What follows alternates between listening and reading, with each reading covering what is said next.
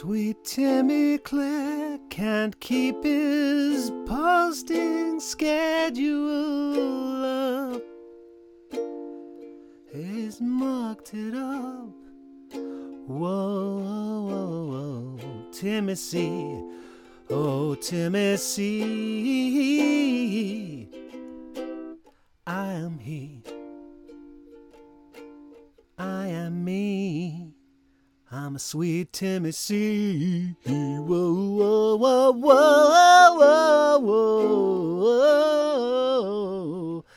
whoa, whoa. C. Doing a podcast, self indulgent. Lee.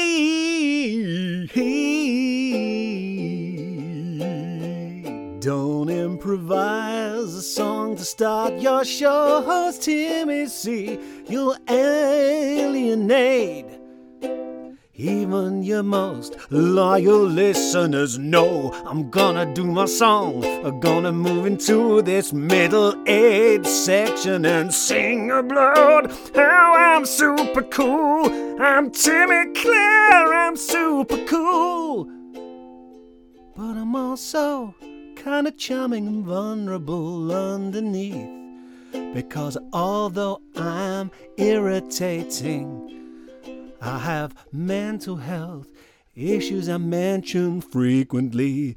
So if you're annoyed at me, it's kind of like you're not really into mental health advocacy. Oh, yes, I mispronounced mental health advocacy, but that's alright, cause this is a safe place. We don't judge people here for getting words wrong.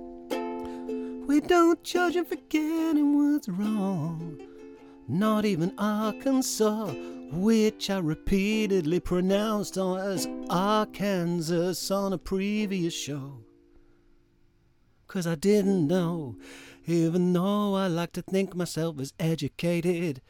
I guess I am. I guess it doesn't really matter if you can pronounce words or not. It's just a kind of vocabulary based aristocracy. And that's the end of my song.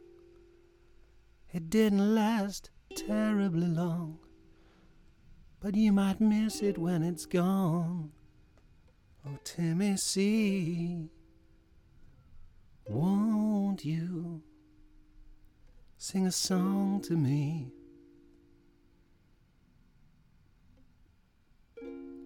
frequently, and that breaking voice that tells me it's time for C.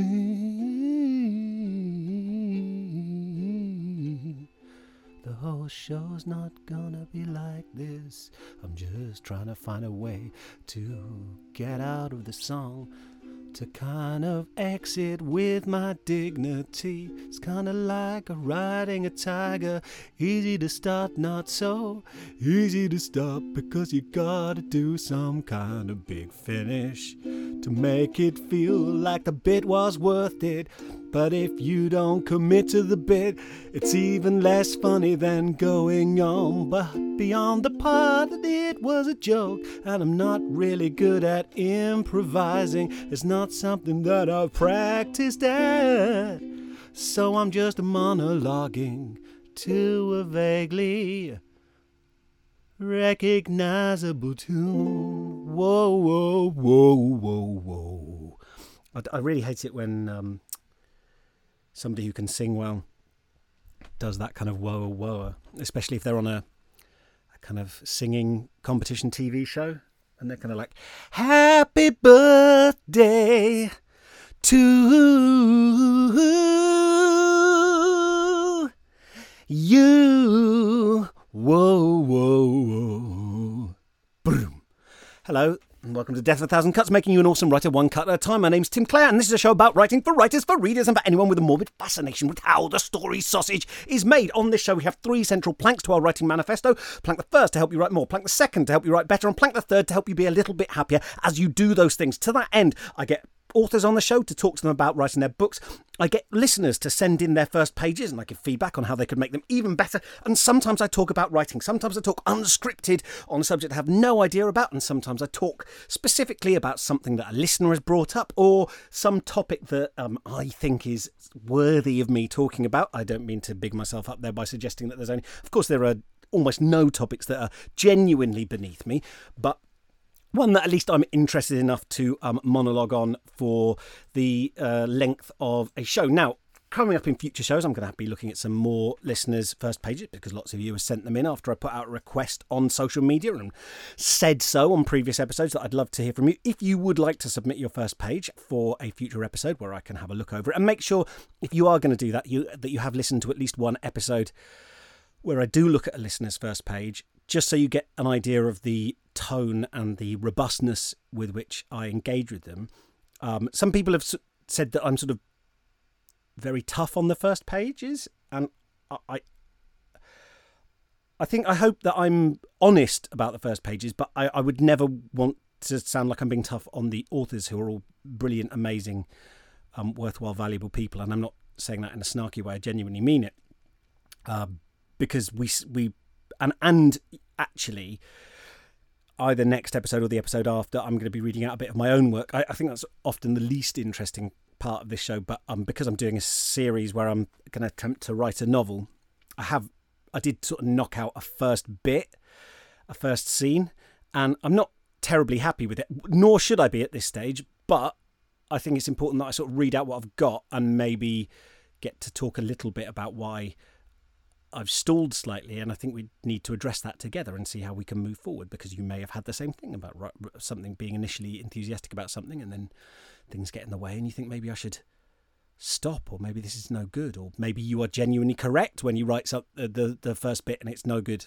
And, where do we go from there? So that's going to be um, next episode or the episode after. But today I just wanted to talk about something. The other thing that's been happening is I'm kind of between books at the moment, which, you know, when people say they're between jobs, they mean they've been fired. And I, I think I'm more in a, a genuine transitional period of having handed one book in, gone through with my editor and agent a lot of changes.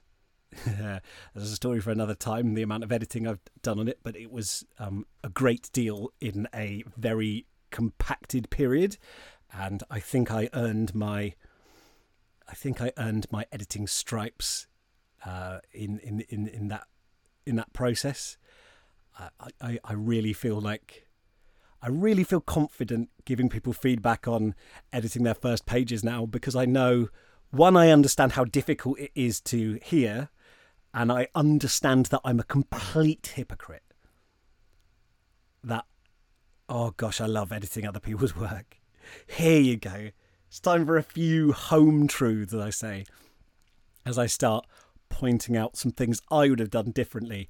The moment, the moment uh, a professional with years of experience, whom I theoretically like and admire, has the temerity to suggest the slightest alteration to the immaculate tablets, the the graven words, the very from from God's lips to my ear dictated manuscript. As soon as an editor has the temerity to suggest that I make some kind of change, that it might not be perfect, that there may be some area that I could improve in, oh my goodness.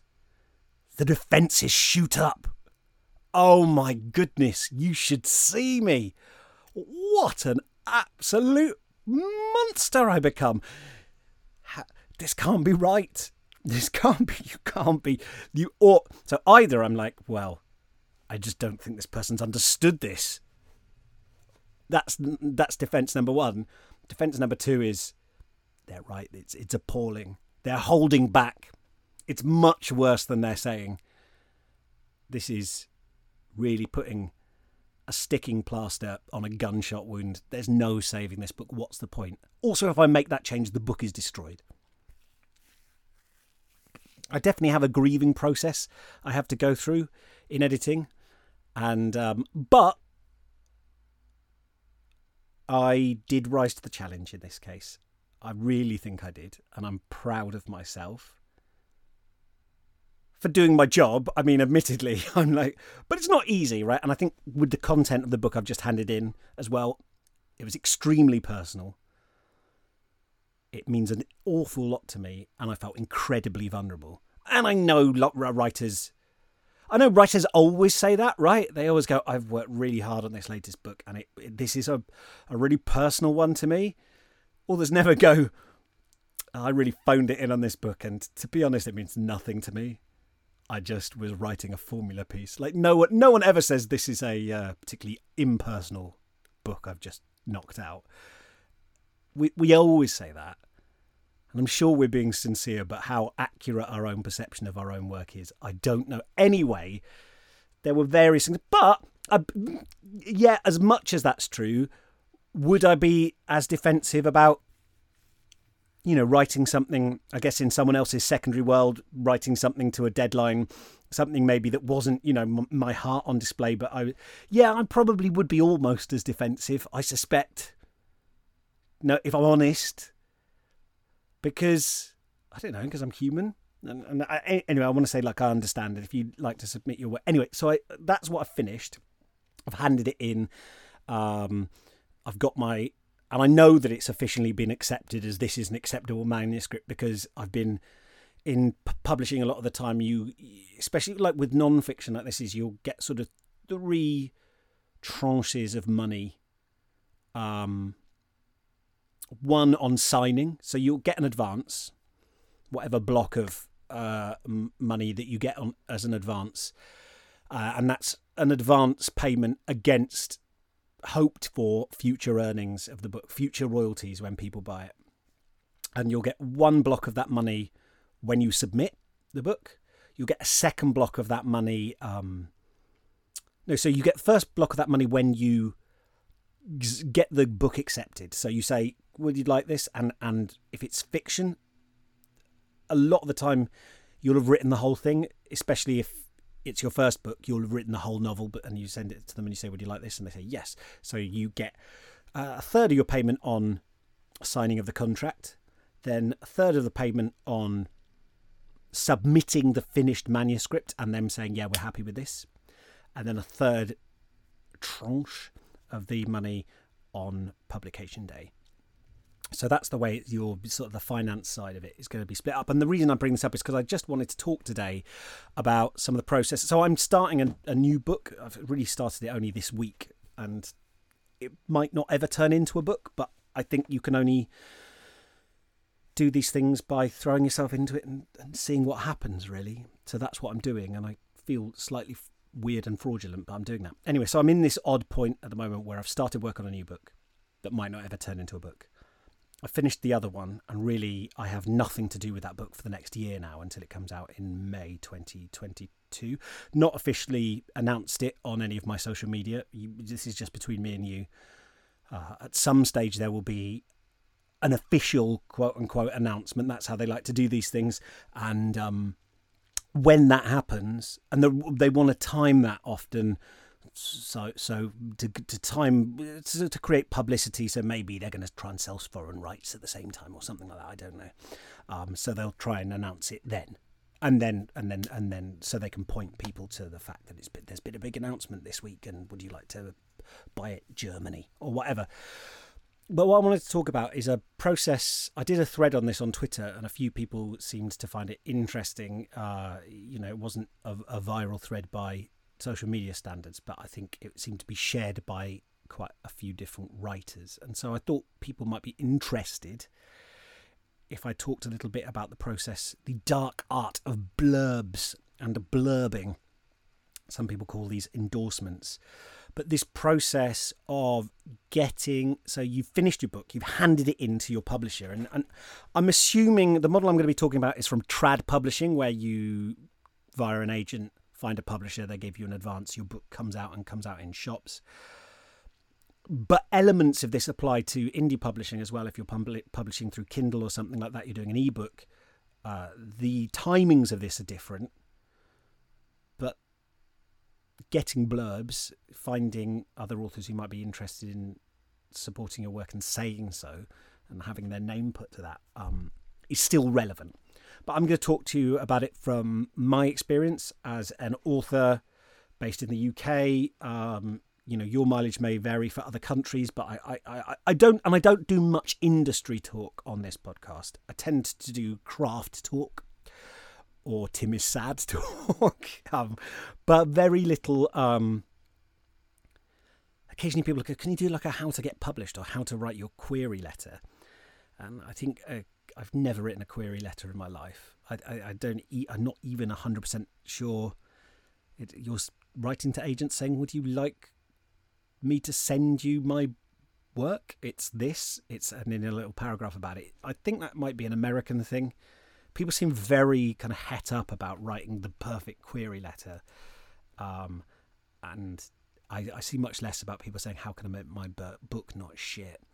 And I, I do feel like there's this idea that when I used to when I, I, I did the MA in prose fiction at University of East Anglia, and we would occasionally have throughout that course you get agents come come in to to do little talks to the group, and there's a, a slightly there's a slightly fervent atmosphere in the air because people it's it's a you know it's an industry person. Maybe if I catch their eye or ask a very clever question, they'll want to represent me. And you know, it's the some for for most people in that room, it's the first time they've encountered an editor or publisher from the world of publishing. So it's terribly exciting.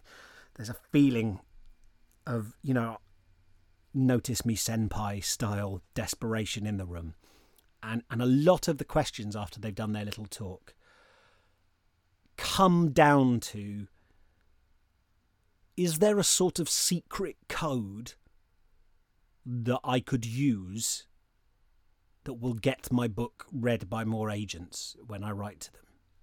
And the person has to go, um, no, just um, could you, if you try and make it good, uh, maybe don't, you know, write your, don't don't post it in an envelope where the address has been written in green crayon. Maybe, don't try and be super clever and don't rely on novelty. Just make the book good and people seem frustrated because they hoped that the agent would actually say, "Here's a secret." That only the people in this room are going to know, and now you have an advantage over the other 95% of people who weren't in this room. Instead, they go, just make it good. And everyone thinks, well, I didn't need to come to this lecture then. I was going to try to do, do that anyway. And that's the truth of it, I'm afraid. And it's nice to imagine that maybe there's a sort of secret formula because then if we knew it, we could get round all the the slush pile, as, it's often called, this fear that we will never get noticed. But there isn't a secret, really. Um, may, I'm sure that there are connections, and clearly celebrities who've already got an existing uh, profile find it easier to get an agent and easier to find a publisher because they're um, a safer bet but that isn't because they've written a brilliant query letter. That's because they've got a profile from a different industry. Anyway, I want to talk about blurbs. So, what is a blurb? I'm not asking you. We're not in dialogue here. Don't you don't have to reply. Um, this is a a purely monologue based medium. That was a rhetorical question. I'm going to answer it now, but I thought if I asked it and then answered it, rhetorical questions are funny, aren't they? I'll ask a question and then you'll go, "Oh yeah, what what is the answer to that question?" you I kind of gaslight you into thinking you asked the question and I go, "Well, thank you for asking, Tim. What is blurbing?" I'll, and now I've whetted your appetite. I, I will now fulfill your appetite by giving the answer. So I, I rarely hear this talk about, and this is I, I, I was I was doing the thread. I wrote the thread really because I thought no one would be interested except for people listening to this podcast. I wanted to get my thoughts in order. turned out a few people were, but and now I can use it for the podcast because I have got my thoughts in order. So, once you have handed in your book, your editor will probably turn round to you. I don't know why they turn round. I guess they were they had their back to you. Maybe they'd they were gazing out their their windows down on the dirty city, listening to Vivaldi, uh, sunbeams uh, igniting dust motes that float softly through the air. There's a quiet. And they say, Publishing's a hard world, Tim. You know, if we want this book to do well, we're going to need to call in the big guns. Once it's been accepted and handed in your book, then there's often a long time left before publication, and, and, and that time, unless they're really trying to jump on some phenomena and for some reason a book that they had in the hopper has become very, very timely, or they're trying to jump on some popular phenomenon and they've got someone to write a book very quickly. Normally now, the lead in time from acceptance to and this is assuming it's a one book deal. If you've got a multi book deal then a book might be accept you might sign a contract for a book years before it comes out. But the gap between handing in your book and it coming out might be 12 or 13 months. So I've handed my book in and it's not coming out till May next year at the time of recording it's mid May 2021 and a lot of that time these days, obviously, there you know there's a, a proofreading stage. There's uh, they they create proofs which are like dummy versions of the book. I'm gonna I'm, I'm not gonna assume you you know any of the um, jargon, although I know it's like fairly sort of uh, well disseminated. But just to make sure everyone's on the bus and no one feels sort of lost, you they make proof copies of your books, um, physical copies that are a little bit like the ones that would be sold in the shop. Although if it's going to come out in hardback first, those proofs will just be in paperback. Unless you're getting some kind of super fancy, uh, snazzy proofs, those those will just be in paperback and often not as good quality as the final paperback. The proofs that they did of the honours when it first came out, the front covers were like a little bit flimsier than in the final book although they were beautiful looking proofs actually but they you know they'll do a dummy run and they'll say on them you know not for resale and not for this you know this is a proof version of the text you know do not to be quoted from or something like that they'll often say and and those those go out. But even before then there's a there's actually two phases to the the proofing stage because even before it's been made up into these bound book like proofs. Um, they may send out a batch of copies of the book in very, very prototypical form, like as a just as a PDF or what they call bind ups, which uh, which can literally be like how someone binds their thesis at the end of a PhD, you know, like spiral bound, printed out on A4 and shoved in the uh, in a in a padded envelope and sent to somebody's house, or they you know they might or, or some midpoint you know between a kind of something that looks like the real, but because the you know the cover might not be done by then. Uh, uh, but these might be copies that you send out very, very early to select people.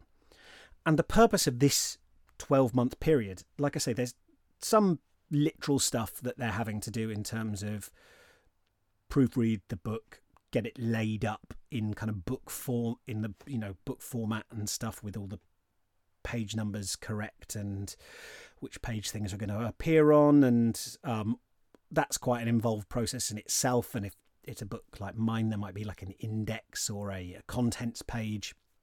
All those kind of little things getting in ISBN number and all that all those bits and pieces. But that does not take 12 you do not need 12, 13 months to do any of that. That's, you know, reasonably speedy. But a lot of what you're doing with that time, or what they're, what the, what the theory about what they're trying to do is build up buzz, is to get people talking about the book, is to be pressing the book into people's hands.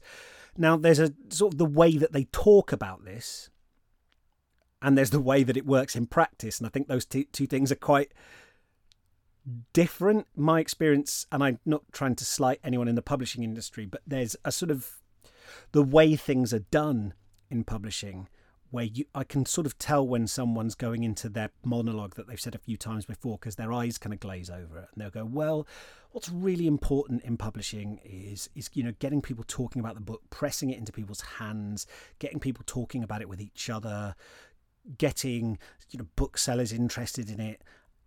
And and and what I think we need to acknowledge right off the bat is like for most books this process probably doesn't work as as well as we'd like it to because there are hundreds of books all trying to do the same thing. And lots of books will get much much much much more support than others. Uh, the, the publisher's got limited resources so it's not an even playing field. And i think that's very rarely when you get a book deal will your publisher or agent turn around to you and say, "You've got to understand this is a your book is a is a pissant little book compared to some of the others coming out. So you're not going to be this publisher's or any booksellers or any media publications priority." Because I, sorry, that sounds overly bitter. I'm just saying, like it, that that side of things is not normally discussed with individual authors unless they've got some super massive deal. In which case, the publisher will say, like, "Your book is our number one." Is our lead title for this year. And we've even got you know, concept of super leads now, um, in which case they will say, you know, your, yours is the, our priority. You know, we are putting the entire marketing department are throwing their um, shoulders to the wheel, and um, your book is going to get a big push. If not, then you know they'll just say, you know, we really want to get people reading this book, whatever. So there's these these two rounds of blurbing. One where they send off either PDFs of the book, uh, you know, some ebook digital copies or little bound up copies. And the purpose with those is to get them to a few select people. Select meaning, I mean, that's a way of trying to maybe flatter the people you're sending it to to suggest that they're elite in some way. But the truth of it is, reading a book in that way is a really shitty way to read a book. Like the book has not gone through a proper proofreading process yet. Um, if you know you, if you're getting a bunch of loosely bound pages, it's pretty. You know, it's not as fun as reading a book, having a physical book in front of you. Uh, I know, e, e, actually, you know, reading on Kindle nowadays and reading on ebook formats can actually, you know, I, I do sometimes voluntarily read books that way because they take up less space and it can be very co- uh, convenient if you're like on the move. I mean, I these latest years not been great for kind of like reading on public transport because I haven't really left the house, but a lot of the time that's a bit better, and I think that's becoming a better way of of sharing them. But you're you're sending it to a few people who are like the ideal people. Well, there's two competing things here.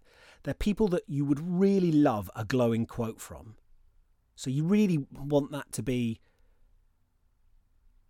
you know, like luminaries in whatever your field is, the the highest profile, best people. But at the, at the same time, you're sending them like a, a shitty, dog-eared,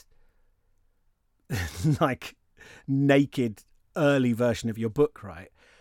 So you can't just you can't just approach like a best-selling author who you've never met and say, "Would you read my would you read my thing quickly and then come back with me to me with a great quote?" Because they don't know you from Adam. So they're unlikely to do that. So the other competing thing is who can you approach who is likely to say, Yes, I'd, I'd love to. I'll have a look at that and I'll get back to you. And I'll, I'll read it. And not only that, but I'll read it rapidly and I'll get back to you. Because ideally, those people are giving you glowing quotes that you then slap, your publishers then slap on the cover of the proper proofs that get made up.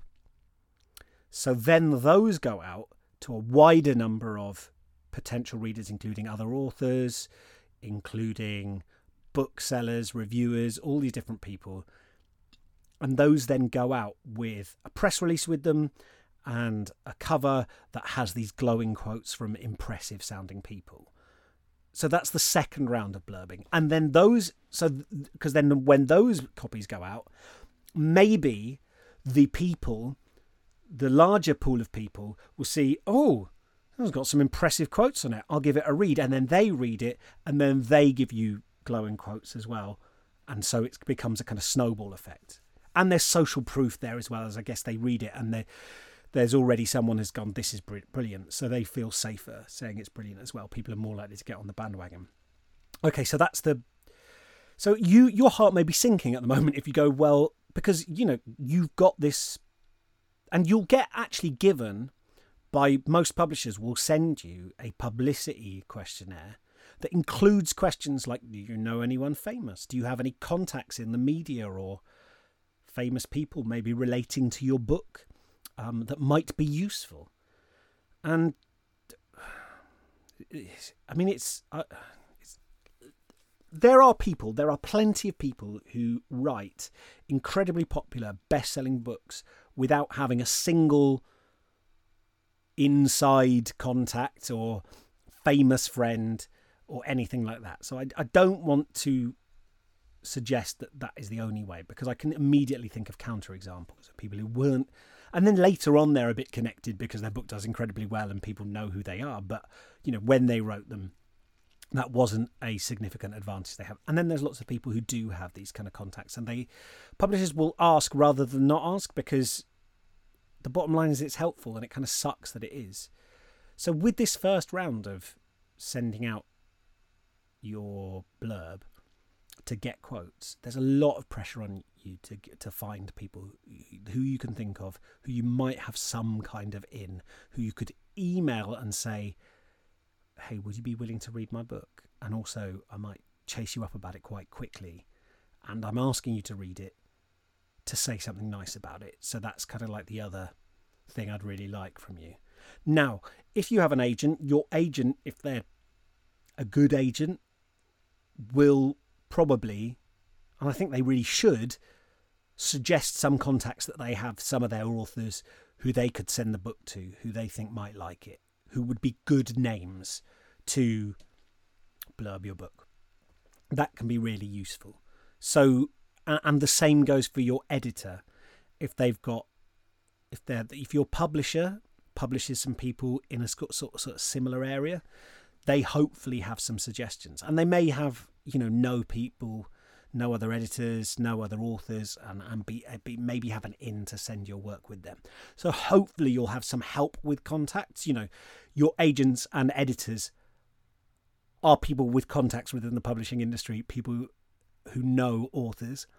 So you're not completely isolated, but they are also going to be looking to you. And I, I understand that that's stressful. And and here's the other side of it, right? What if you do know some authors? well, essentially, and a lot of authors, when I brought this up on Twitter, but I've heard them talk about it before, really hate this process. And part of it is that very British kind of like, oh, I don't want to be a bother. Oh, it's very gauche. It's a very middle class thing. Oh, it's very gauche to talk about money and work and things like that. This idea, and I think I think there's a, a I think there's a little bit of snobbery there like that we don't we don't talk about these things and maybe we need to get over that but it can feel like you're doing multi-level marketing to your friends and your colleagues and to people you don't know terribly well and then you're just kind of tapping them up and going hey can you do something and, and there's a pressure to frame it as like hey, you know, I get the emails and they'll be like, hey, Tim, I wonder if you wanted to read this new book by blah, blah, blah. I think you'd love it. Yeah, okay, sure. But I, I think the reason that you're contacting me is because you'd like a quote for it. You'd like me to read it and give a quote because that will do help the book. And, and what I would suggest is that there's a often a gap between how you're approached and what everyone knows the end game is and maybe I would prefer a little bit of honesty on that. You know, I would like someone to go, "Hey Tim, we're trying to get some quotes from this book. I was wondering if you'd be prepared to read it and give us a quote. I think you'll like it, um, but we need a quote within a month. Um, and and I think several people aren't going to get back to us, so you'd really help the push with the book, because then you, you you're dealing with it for what it is, which is a a transaction, right? And and and, and basically a business transaction. But it's often approached, you know, in my experience, in the same way that brands try to market themselves as your mate and they speak to you like a chum and they kind of sling their arm around your shoulder and go, "All right, mate, you know, you know how it's been with like the pandemic and there's been brands going, Oh, it's been a funny year, hasn't it? They're calling this the new normal. But we'll get through it. We've eaten together. We've laughed together. We've cried together. And now we're stepping out into the world together. And when we do that, we want to do that with confidence and without soiling our underpants. And so, why not buy new Jeff's anti diarrhea pills coming out of lockdown without filling your pants with stinking fetid gravy? Now, some people have complained that when I do a sort of silly voice, that I often put on a, a sort of uh, indeterminate northern accent, uh, and that you know a, a, kind of not Yorkshire, neither Yorkshire or nor Lancastrian, but just a sort of melange. I, I, I as if I'm trying to imply something about um, northern regional accents and the characteristics of the people therein. I'm not. I'm rather. It was a comment on marketing companies' appropriation of uh, generic northern accents uh, to imply a certain trustworthiness, wholesomeness, and a vague backward charm. And I think that that's often done in, in the publishing industry as well, and it, it, it, it boils it boils my piss and it does my nut. No, I mean not not quite to that extent. I just find it a little bit tiring, and I think a lot of people do because you're not asking me to read this book because you because you spend your nights thinking, I wonder what Tim Clare would like to read. I wonder what book Tim Clare. I wonder whether he's got anything to read right now. I really must email him and make a suggestion. And look, I understand I understand how the kind of game works and stuff, but I, I just think for me, I prefer someone say, Tim, we, you know, would you be prepared to blurb this? Because I think it will help the book. Whereas it's all kind of and, and, and I'll tell you why I struggle with it. Because then I feel like I'm supposed to approach people in the same way, and I, I, I find I feel like I'm marketing to my to my mates, or just to I just feel a bit gross, you know. I feel a bit like I'm just bothering people, and and I wish that it was okay for me to message people and go, hey, I'm just kind of I'm just kind of asking round for people who might be interested in blurbing my shit at the moment because well you know how it works and I'm desperate. No one's read it and I'm going to look like a prat if it comes out. I mean obviously maybe I shouldn't lead with I'm desperate when I'm asking someone because I am, but that's not why I'm asking. They're not like my last choice. But then, but then you're kind of putting. But then even, but that's worse, right? Because if you're just, hey, would you like to read this? Then that's a lie, because you're kind of like you're being passive. You're being passive because what you mean is, oh, please read this. But if you go to people and go, just please read my book, I'll I'll hurt myself if you don't. That's ter- like that's terrible. You can't do something where you go, I fucking need this. Just my god like i know. It's tears of a clown really you know. I i know i seem like i'm doing all right but i'm really not. My god i need this book to do well. My my relationship has not been going. I think we're to break up if this book doesn't do well. So if you could i mean i'm not saying i'm not saying that if you don't give a glowing pull quote for the book if you don't give me a blurb that Garland's hitting praise. I'm not saying that I won't survive the year, but I'm not not saying that. You know, I'm. I'm who know? It's such a. These are such unprecedented times to coin a phrase. You can't say that either. So how do you approach people without just feeling like a fucking sleazebag? Well, I the answer is I do approach people and I feel like a sleazebag, and I go, I'm really sorry to, and I fucking tie myself in knots going, Hi, I'm really sorry to, to be sending this to you. Um, I know you must be really busy, but um, my book's coming out, and I was just wondering if you'd be interested in reading uh, a thing. I could send it to you if so, but if not, I really understand because I know you're really busy and I appreciate your reading this far. And, and, and please don't feel any pressure at all because, and I, I'll do that. But if I don't send anything at all, then I am guaranteeing no responses because I know people can't say yes to something I haven't offered to them. And just imagine if you if this was all in my head, because I know I'm somebody who suffered from anxiety. I know I'm someone who su- su- suffered from social anxiety. I know I'm someone who, if not overthinks things, invents ideas about what other people are thinking that later turn out to be incorrect or inaccurate. Right? And also, like if if if you ask someone, if you say, if somebody asked me, "Would you like to read my book, Tim?" and I and I privately was like, "What a prick! What a presumptuous, slimy little ugh." How well they must have been using me all this time. If I felt like that, that would be me who was the asshole, right? I would be a bad person. I would be being a judgmental shitbag like, it's not for them to worry about will Tim be annoyed at me? If I am, I'm wrong. Like, I'm objectively wrong if I start going, oh, God, this person, how dare they come to me, the great Tim Clare. Fuck me if I think like that. So, why uh, am I, do I find myself in this situation? And why do so many authors find themselves in this situation where approaching other writers I suppose we feel vulnerable, right? You're saying, are you prepared to read this? Maybe you won't like it. And then you're going to have to invent. I'm putting you in a position where you might have to invent an excuse, like I'm so sorry, I was too busy. And actually, you read it and you went, mm, I don't, I don't enjoy it. I, I've been sent books that I've read and I've gone, I don't enjoy this.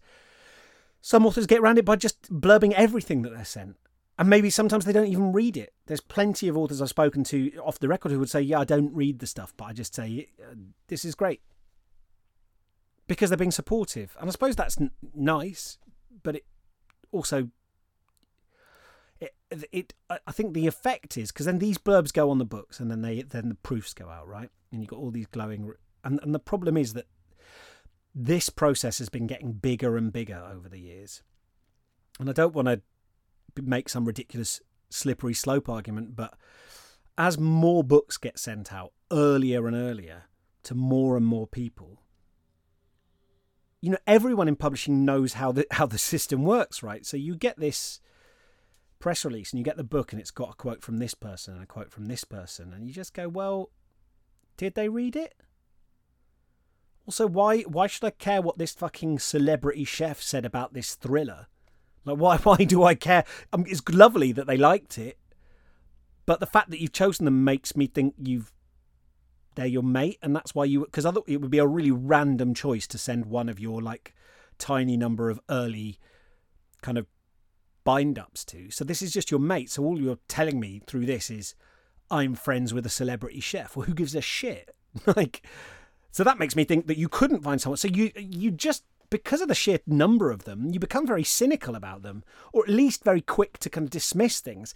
And it, it creates an arms race. It creates a kind of hyperinflation, a devaluing of the currency of blurbs because you, you know, everyone, in, you know who shares an agent with who, who shares a publisher with who. You go, well, the, you that's gone to that person because you share a, an agent. Your agent has said, well, you we blurbed this. Did the person like it? Maybe, but maybe not. And then, uh, and look, some authors will say to me, Tim, I'd never put my name to a quote that, uh, for a book that I didn't sincerely love.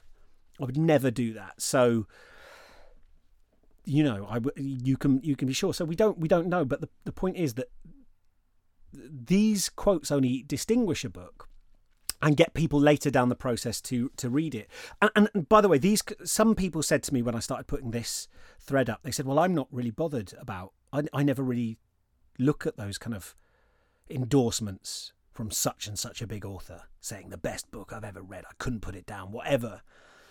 They said, in fact, a lot of them put put me off. Well, you're not the intended audience, especially for those um, bind ups, those PDF, those early proofs that go out. Um, you're not really the intended audience for those for those quotes. the intended audience for them are bookseller sales teams, uh, potential reviewers and publications, uh, potential other authors who might be uh, willing, more willing to read the book in the first place and give a blurb if they liked it. There's all sorts of buzz that goes around, you know, around booksellers, uh, around foreign rights sales, you know, going to other publishers in other countries. And if you've got those, you're trying to do the foreign rights sales before the book comes out, really. You're trying to get that done. And so there's no reviews of it. So the really the only thing that makes them go, oh, uh, maybe I'll have a look at this is the size of the advance that you got from your publisher. You know, if there's if there was a big, you know, bid rights war before a bidding war before your book came out, then obviously that will get some attention. But aside from that, the only real way to distinguish it, apart from an interesting topic or you being famous, is very flashy blurbs, and these early blurbs are going to be often the only thing that's there when foreign rights starts being negotiated and things like that. So you know, for, I'm sure that for lots of readers, they're like, well, I don't care who you know what other famous author or uh, celebrity has said that this book's great. Fine, but you're often not the primary target for this. Uh, so that's not what they're thinking about. So they want to get it out to other people, maybe a you know best-selling author, maybe someone who's an expert in the field, if it's non-fiction, something like that and it, and it's a very stressful time because really a few of those can make a big, big, big, big difference to a book's fate. And, and sometimes no amount of glowing quote can um can can make up for a book. If the book is just generally shit on a subject that no one's going to be interested in, then there's only so much that kind of thing can do. But these small these apparently small interventions can change a book's trajectory massively if you think about it being a sort of 1% course correction. Then spread over the time of 12 months can be a massive trajectory change. You know, a couple of people, a couple of high profile people say, Yes, I love this. Wham, that goes on the, the proofs that go out. Now it's falling from a great height. When the second round, and, and by the way, once they bind up the books and send them out, if your publisher, apart from like very small publishers, if your publisher's got any kind of profile, they're going to be nowadays they carpet bomb the UK with proofs. The, the the number of proofs that go out, the list that you see alone, maybe 50, 60 proof copies of the books go out to different authors saying read this read this. All these different these massive lists of authors. They just absolutely just absolutely wallpaper the British Isles with because why not? If you're going to print five,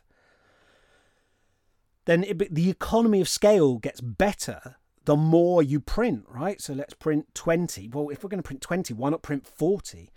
Like this is it it's it for the cost of posting it to someone, most of them will go unread, probably. But for the cost of posting it's just an it's just a as marketing goes relatively cheap. So they just boom, they just get, get a cannon and just and just bazooka them at everyone they can. Because if those people start talking, I mean, and, and by this stage, maybe you're hoping for people to talk about it on social media a little bit to go, "Ooh, I'm starting to read this new proof." That will often those proofs will often come out not that long before publication. Although, if any of those people reading them come back and give you a a brilliant quote, normally that can be in- incorporated into the final cover. And if it doesn't make the final cover of, say, the hardback coming out, then it will go on the paperback if that person's high profile enough. You know, there'll be o- often uh, fiddling around with that. Also, things like your Amazon page, they, they get dropped there, that gets updated quite quickly. All these kind of things and it will go into the press release that then goes off to try and get people to review it and things like that. But what you've got to remember is you, you may think, well, this doesn't say how could it possibly make that much difference? Well, look, unfortunately, review space, for example, for books, even over the time I've been writing, has just dropped away. There is less and less and less arts space in general in in in in the press and less and fewer and fewer people being paid to write book reviews. I, I mean, I've r- written a couple of book reviews for the Guardian. I used to be a book reviewer for the uh, for the big issue as well, and I, I don't enjoy reviewing books at all. I would say hate it is a a bit of an exaggeration, but I just feel I want to be able to just read a book and that and I have that experience. I choose what book I'm going to read and then I just engage with it and then I quietly put it away. I don't want to be judging someone else's work that they've put loads of time into um having been forced to read it I didn't go through that whole dance of finding it in a bookshop and going I would like this. I feel like it's a desperately unfair system on both them and to a lesser extent on me because I, I feel I feel under compulsion to be honest. And and not be a, a, dick about it. I think I'd always try and look for the good stuff in it. And I've I've not encountered a book yet that didn't have, you know, good stuff in it. But it's just anyway. anyway, the review space is just dwindling, and general ways of books getting coverage is dwindling. Book bloggers are doing great stuff. You know, there's there's book um, vloggers are doing some good stuff as well. That tends to be in certain types of genre, though. Um, TikTok has started, book TikTok has started taking off a little bit, but it's, uh, you know, that tends to be more within genre and maybe like YA and maybe romance, and that's great for those scenes. And uh, there's probably, I imagine that there's a crime, there's a, a strong crime contingent as well. Um, and, and and I think I'm just it's amazing that those that community has got their shit together. Not not because they're crime readers, just I think it's amazing for the authors and it's amazing for the community because it's going to allow them to spread books and it's going to be very exciting. Um, lit fic and non-fiction doesn't have that in the same way, and more's the pity. But it means that blurbs become incredibly have just become more important because there's less other alternatives. You know, there's less options, and there are fewer options, shall we say?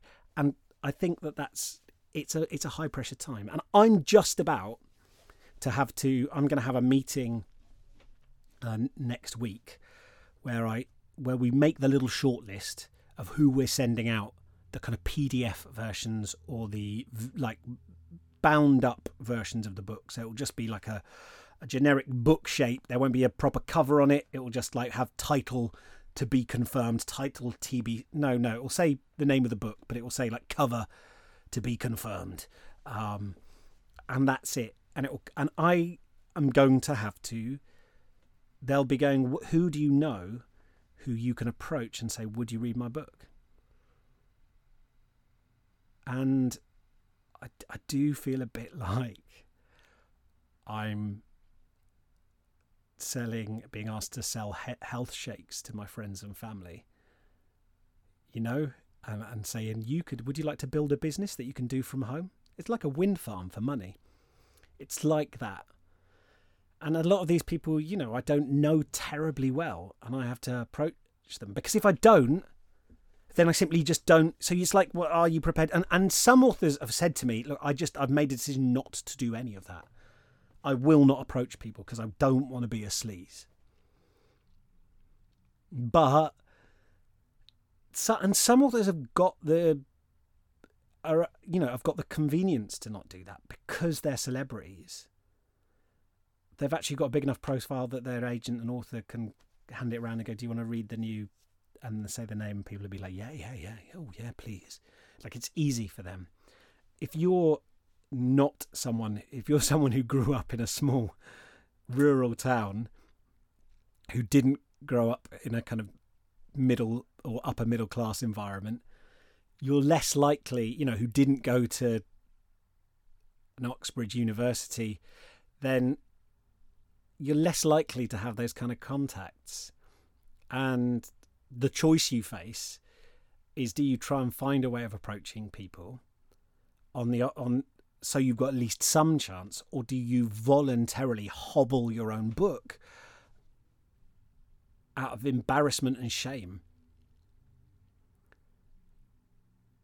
I don't know that there's an easy answer to that really I, I you know, the, the, the, I, I, I would love there to be positive quotes for my book. Also, people might, re- I mean, people might genuinely read it and go, "This is shit." So, so my previous experience with this is with "We Can't All Be Astronauts." My publishers bought it. The editor then immediately left. My and I've talked about this before, and I I, I want to don't want to talk about it in a as if it was like my misfortune, but my agent then um, died, and the upshot of all of that was there was basically no one at the publishers doing any work for the book, and so and you know there were worse things going on at the time, so I don't. I think it's you know almost irrelevant, but that meant that it didn't get sent out to anyone to give feedback on, and there were no pull quotes for it at all before it came out. And it kind of it kind of died to death, really. Uh, when the honors came out years later, it got sent out in kind of uh, before it was printed up. Those early blurbs got sent out to quite a few people, quite targeted and I got and then I got back a really nice quote from the author and illustrator Chris Riddell, who does a lot of work with Neil Gaiman, saying that he loved it. I got another one back from Matt Haig, saying that he being very lovely about it as well. Uh, and so those were two, but those were two contacts that I had via my agent and publisher they weren't people I knew, but they were people that were represented by the people who. So they, they were kind of like insiders, right? Did they read it? Well, they said they did and that they liked it. And this is lovely. I'm not. I wouldn't want to start sort of stab them in the back and say, "I bet they didn't read it." They were really, really nice about it. But um, who knows? They certainly, you know, the people I worked with had an in. And then the other two people who who had quotes that were on the front of my book were Nathan Filer and Joe Dunthorne. Well, you'll know from if you've listened to the show that I've had Joe Dunthorne on this show three times. So me and him are friends. So that's why he was very kind about the book.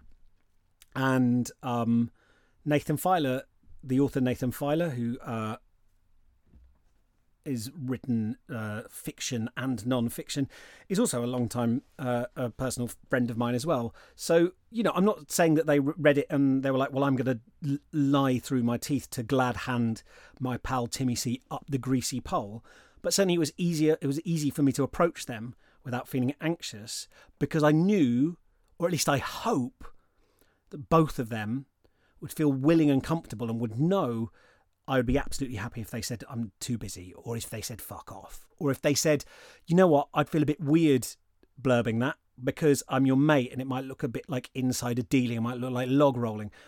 If, if they'd said that, they, I hope, know that I would have been, I would have completely understood and been comfortable with that. So I feel like it's, uh, as much as you're kind of like, well, why would, you know, if you're asking your mates, isn't that a little bit, you know, isn't that nepotism? Well, it is but sometimes they're the easiest people to ask precisely because they're the people who you hope would feel most comfortable telling you no. Do you know what I mean? Like it, because they can say piss off, and um, I, you know, and they don't worry. Oh gosh, do I look like I'm being horrible? No, no, because you know I understand how it is, and they can tell you exactly why. Whereas you can't really have those conversations. You don't have that level of trust and dialogue set up with someone who's only a vague acquaintance, and I worry that the pressure might be more.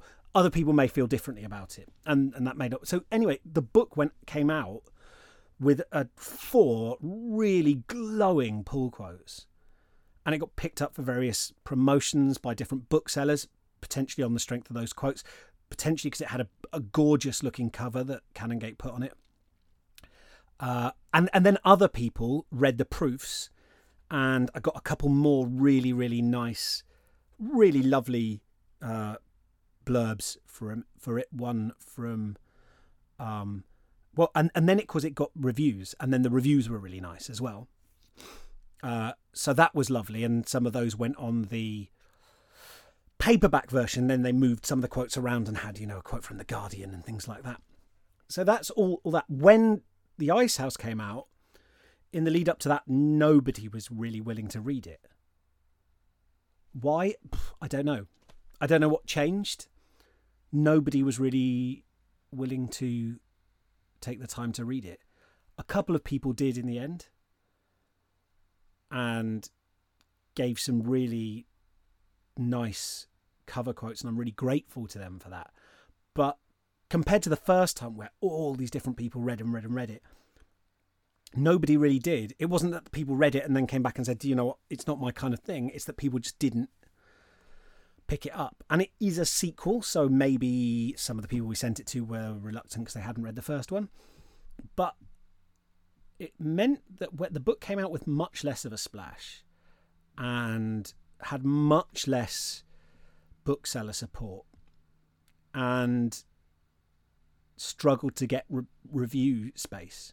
All the when it when it got reviews, it got glowing reviews, but it got very few places. Not like before where the guardian did like a full you know did like a half page review with a big picture of me and saying how great they thought it was.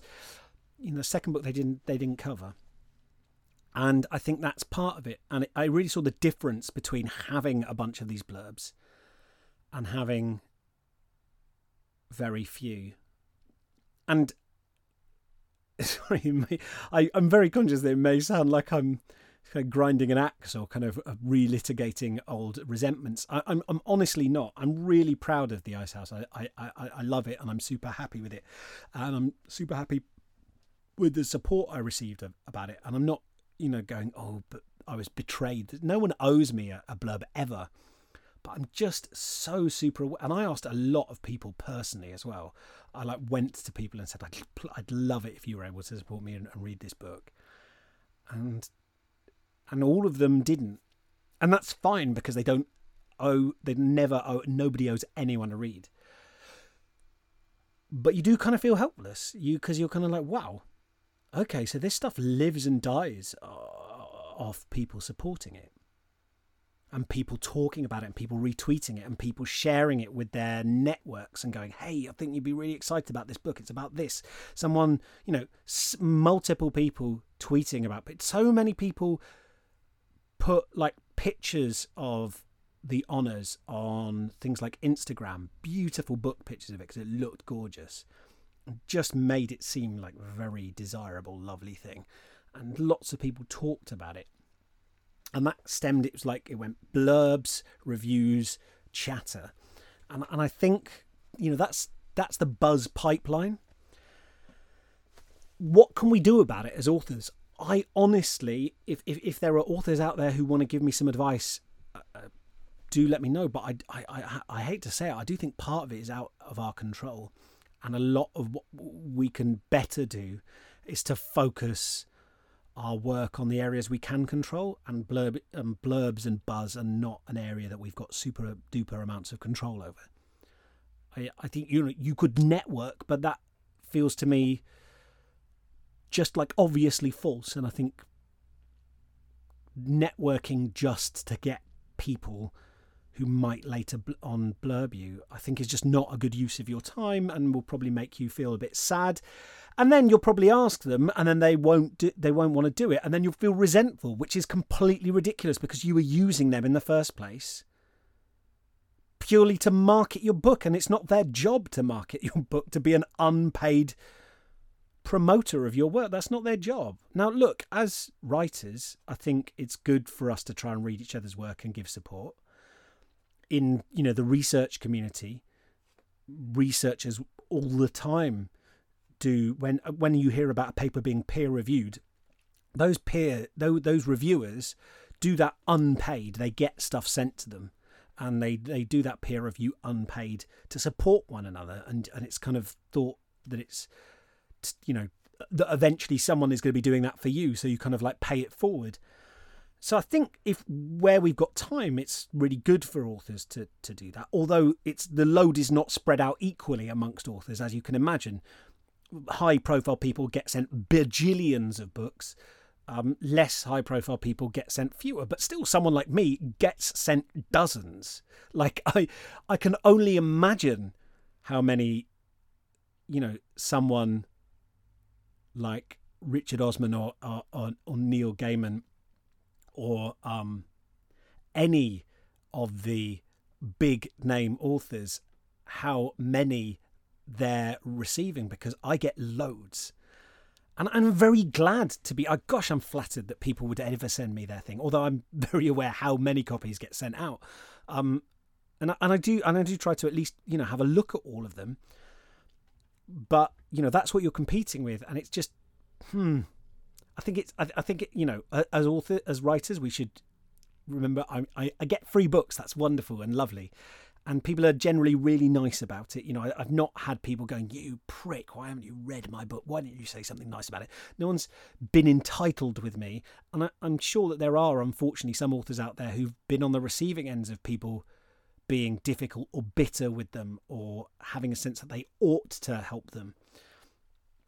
The other thing is uh, worth saying is that, like, the decisions that might make someone read your book are not necessarily the calculations on why they do that are going to be many you know? Like uh, they may want to you know it, it's quite nice to be to be getting behind a book that already has other people saying nice things about it because you feel safer saying it. You're not going to like go a lovely book and then discover everyone else has said this book is terrible and so now you look like you have bad taste, or it's worse, it's problematic, and now you look, you know, the author's been out, outed as a uh, as someone who um, eats the brains of live kittens on uh, Twitch, and uh, which I'm sure violates community policy guidelines.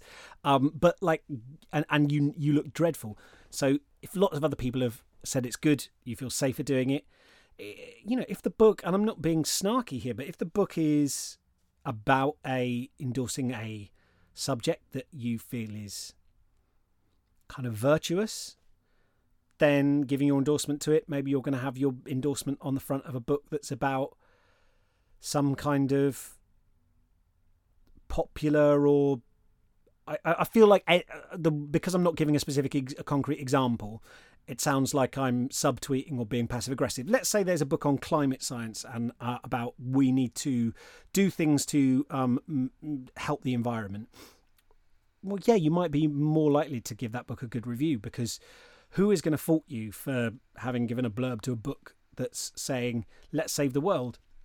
No one. And actually, maybe some of the virtue from that book rubs off on you. Because now it's like, and Tim Clare says, this is an essential and very important and timely book. Well, I've done fuck all work writing that book, but now I get a few kind of like advocacy bucks of having my name on the back. If I'm honest, I'm not saying everyone is this cynical, but is is that in the back of my mind if I'm looking at a book? If there's a, I get sent a book about mental health and it's brilliant, of course, like on one level, if I read it and but if it was shit, or let's say it was not incorrect. You know, like it wasn't saying anything harmful, but it was it was craply written. But it was basically advocating for something that is good. Would I be more likely to give a blurb for that than a pretty than a averagely written novel that doesn't didn't have any ideological valence? Yes, because I would look good, and I suspect that is true of not just me. You know, like I suspect that's true. So there are different things going on. You know, what about if it's what about if it's in an, an area that's quite close to yours to the area you're in maybe i mean maybe you feel threatened by it there's all sorts of things that are not to do with the quality of the book that affect whether it gets blurbed and as I say, some people will blur books without reading them because they just simply don't have time. And they're making, and, and, and they're having to make this on what can seem like a very c- cynical set of determinations about, you know, is it on this topic, is it by this author, whatever, actually are necessary heuristics if you're getting sent dozens of books. Is this being sent to me? Has this been sent to me via, you know, a friend? Am I, am I am I, you know, has this been sent to me? Am I married to editor XY or author XY? And there's a kind of expectation that I give some kind of nice quote. Is it? Is it? Am I going to look like? It, I suspect that I was more likely to get um, blurbs for my first book because because I was a debut author, and it looks generous to support a debut author. I'm I'm not suggesting any cynicism. I don't want to feel like I'm being rude about anyone who gave me, but it, it, looks, you know, someone does their first book and you go, "Hey, I love this. This is a great new voice." You look kind of magnanimous and big and lovely, right? So what I'm saying is that it's it's this kind of dark art blurbing, and there are all sorts of things that are outside an author's control, and there are some things to do with identity. I bet that there have been, you know, black and Asian authors and authors whose name seem is, is not, you know, a traditional white name. So I'd include in that, you know, like authors with Polish sounding ends to their name and, and Russian sounding names who, who their books get sent out. And probably, hopefully less now, but I bet historically, female authors with female names where their their book was simply their work was less likely to be picked up and read by you know first readers by um by by people getting the proofs because they wanted to read books by by men now i suspect that that is changing. I hope it is. Um, I, I, think it certainly is better than it was, whether there's complete parity or whatever. Um, you know, I hope there's been change on that front. But still, like an author's just there's the simple fact of their identity, their presumed nationality, I'm sure makes a difference. And I'm sure it can also work positively as well. I'm sure there's, you know, people who um, would be you know more likely to maybe support uh, an or uh, a book by a queer author or something like that. There are people, some readers who would be more likely to, and there's probably some who, without being anyway conscious of it, would be less likely to because they because of basically, I, I, I guess latent homophobia, I imagine. There are some people for whom that's true as well. So there's all sorts of things in your politics and blah, blah, blah, blah, on and on and on and on and on that are nothing to do with your book. And this is what happens every time your book, you write a book and then you send it out into the world. There's this. There's this invisible set of hurdles that it goes through that are much, much, much, much, much, much, much, much easier for celebrity authors and authors with a big profile although most of them would never would say I've still got to write a good book. Well, that's true, but you do have much much easier pathway to getting these quotations, and and that's why celebrity books continue to be a thing. That's why people who've had a career in television are much much more likely to get published, and when they are published, then publishers are more likely to throw money behind their marketing campaigns. And so those books are more likely to do well and it becomes a self-fulfilling prophecy. I'm not sure i blame anyone involved. It's just shit for books in general. And you know what do we do? Because if we i would just like to say to you look if you have a book out and you're think you're worrying about approaching people to read your book you don't need to go to them cap in hand. You don't need to dig your toe into the carpet. You don't need to apologize. You're an author. You've done fucking great to get your book out. Approach people. Be proud. Be honest. Say, I'd love you to read my book, and if you like it, give me a great quote because that's going to help me sell my book. Of course, if you don't, if you, if you don't have the time, I understand. We're all really, really busy. Short, to the point, kind, and they do not owe you a response, let alone a yes, let alone a glowing quote. If they don't have the time to respond to the letter, that the email that you send, that's their prerogative. You you never get to write to someone, sending it to them, and now they're obliged to get back to you. That is not the case. That that's how I would you you you approach people without shame you approach them proudly because fucking good for you that you've done your book, right? And you're you, and you don't have to suck up. You don't have to apologize. You just go, "Hey, I've done this thing. Love it if you read it, and I would love it even more if you gave it a, a glowing quote if you like it because I'm, you know, that's going to help it sell, and you've got a great profile. If, you, if you're too busy, I completely understand. Thanks for reading this far. Cheers, Tim. That's how I'm going to phrase my, my things most of the time, I suspect.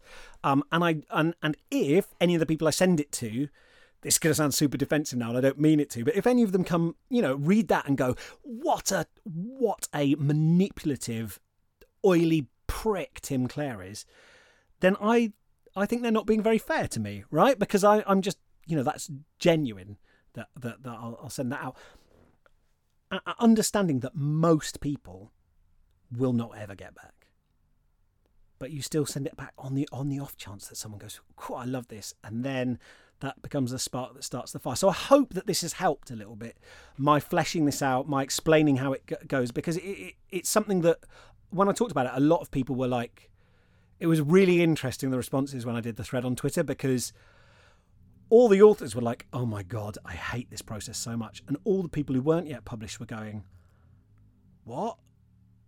Oh, that sounds horrible. I'm dreading that." I don't think anyone super enjoys it. Although, on the positive side, when someone comes back and says that they liked your book, especially someone you don't know, that does feel lovely. You know, uh, when I, Chris Riddell sent a picture that he'd drawn of Delphine from the Honours, he posted it to me. So I know he must have read quite, you know, some of the book to know that, right? And um, oh, he drew her just like she was in my head, and that was one of the best things that has ever happened to me in my writing life. It was just great. It was my first piece of fan art, and I was like, oh wow, thank you. It just felt great. It felt lovely. So, of course, there's an upside to all this because as authors, we do, I think most of us care about each other. We know how difficult it is if I get a book and I read it and I love it, I, I want to throw my weight behind that author's. You know, that's why I do this show, really. I do it because I enjoy it, but getting other authors on to talk about their work, you know, I hope I'm giving something back to the community a bit, you know. I hope that I'm helping you hear all these, and I've got so many interviews. You should go back and there's over 50 interviews. It's like think we've got over 72 hours of me talking to authors and people in the publishing industry and people around books and stories and things like that. I love it. And I do my best to I do my best to support the community. And so Timmy Clare's going to be calling a few fucking favours, all right? Because I've been I've been slogging my guts out for these pricks. And what have I got? What did I get on my last book? Nothing. Well, it's collection time, all right? Tim Clare's going to be a little knock on your door. Oi, it's Tim Clare. I'm calling in that favour. You're going to say something nice about my book. You got it. No, I'm not going to do that. And, and look, I'm I'm as I'm as resentful and um, unreasonable and bitter as the uh, next hirsute uh, middle-aged anxiety sufferer, but I understand how it is, and I, as much as I, you know, desperately want approval and affirmation, I will understand if people don't get back. But when they do, it's amazing, and I, you know, I will be dancing if if somebody gets back and goes, "I love this," and um, and, and, and to be completely cynically honest, somebody with a sort of reasonable profile whom other people might have heard of, I'll, I'll be boogieing.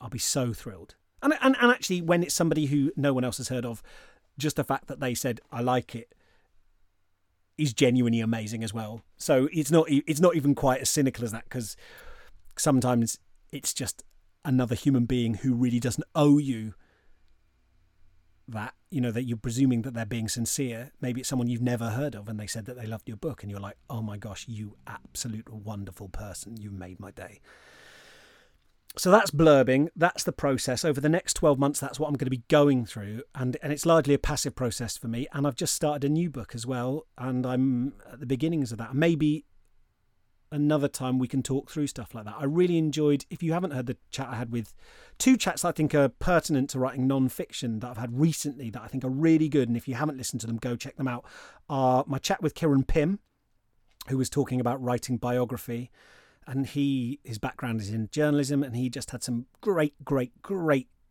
crunchy practical advice for how you do that and how you get interviews with people and how you write about a place. And the other one that I thought was really spot on and had loads and loads of good advice was when I t- talked to um, Musa Okwonga and he talked about how you write about something that you're passionate about but make it accessible to a a broader audience. So I was asking him about football. I don't follow football. I've been to football matches. I understand it as a concept, but I'm not an enthusiast and I'm not a football fan.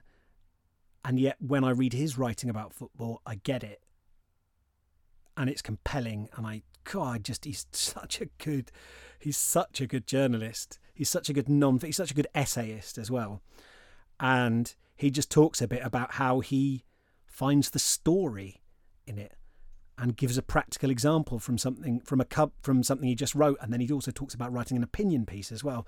And i think that's a great one. So um, uh, my chat with musa Okwonga and my chat with kieran pym i'll put a link to both in the show notes. So if you want to you can just click after this and, and go and listen to them.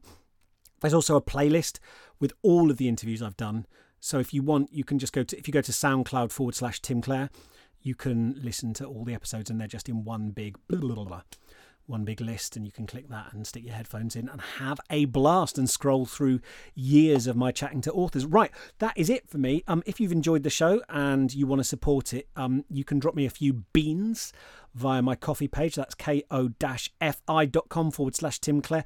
The show doesn't have um, any sponsors except for in a couple of rare occasions. And the only reason it can keep going is because listeners sometimes say, Hey, Tim, I like what you do. I want to keep it free. I want you to be able to keep doing it. Um, and they drop me a, a small donation that allows me to pay for things like my hosting of the um, website and keeping it online, and also just allowing me to give up time out of my working week to make it.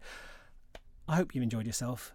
I apologise for the ukulele playing at the beginning. I hope that there was something good in that. And um, hey, look after yourself. Oh, it's just a joy to chat with you. And I hope you have a wonderful week of writing.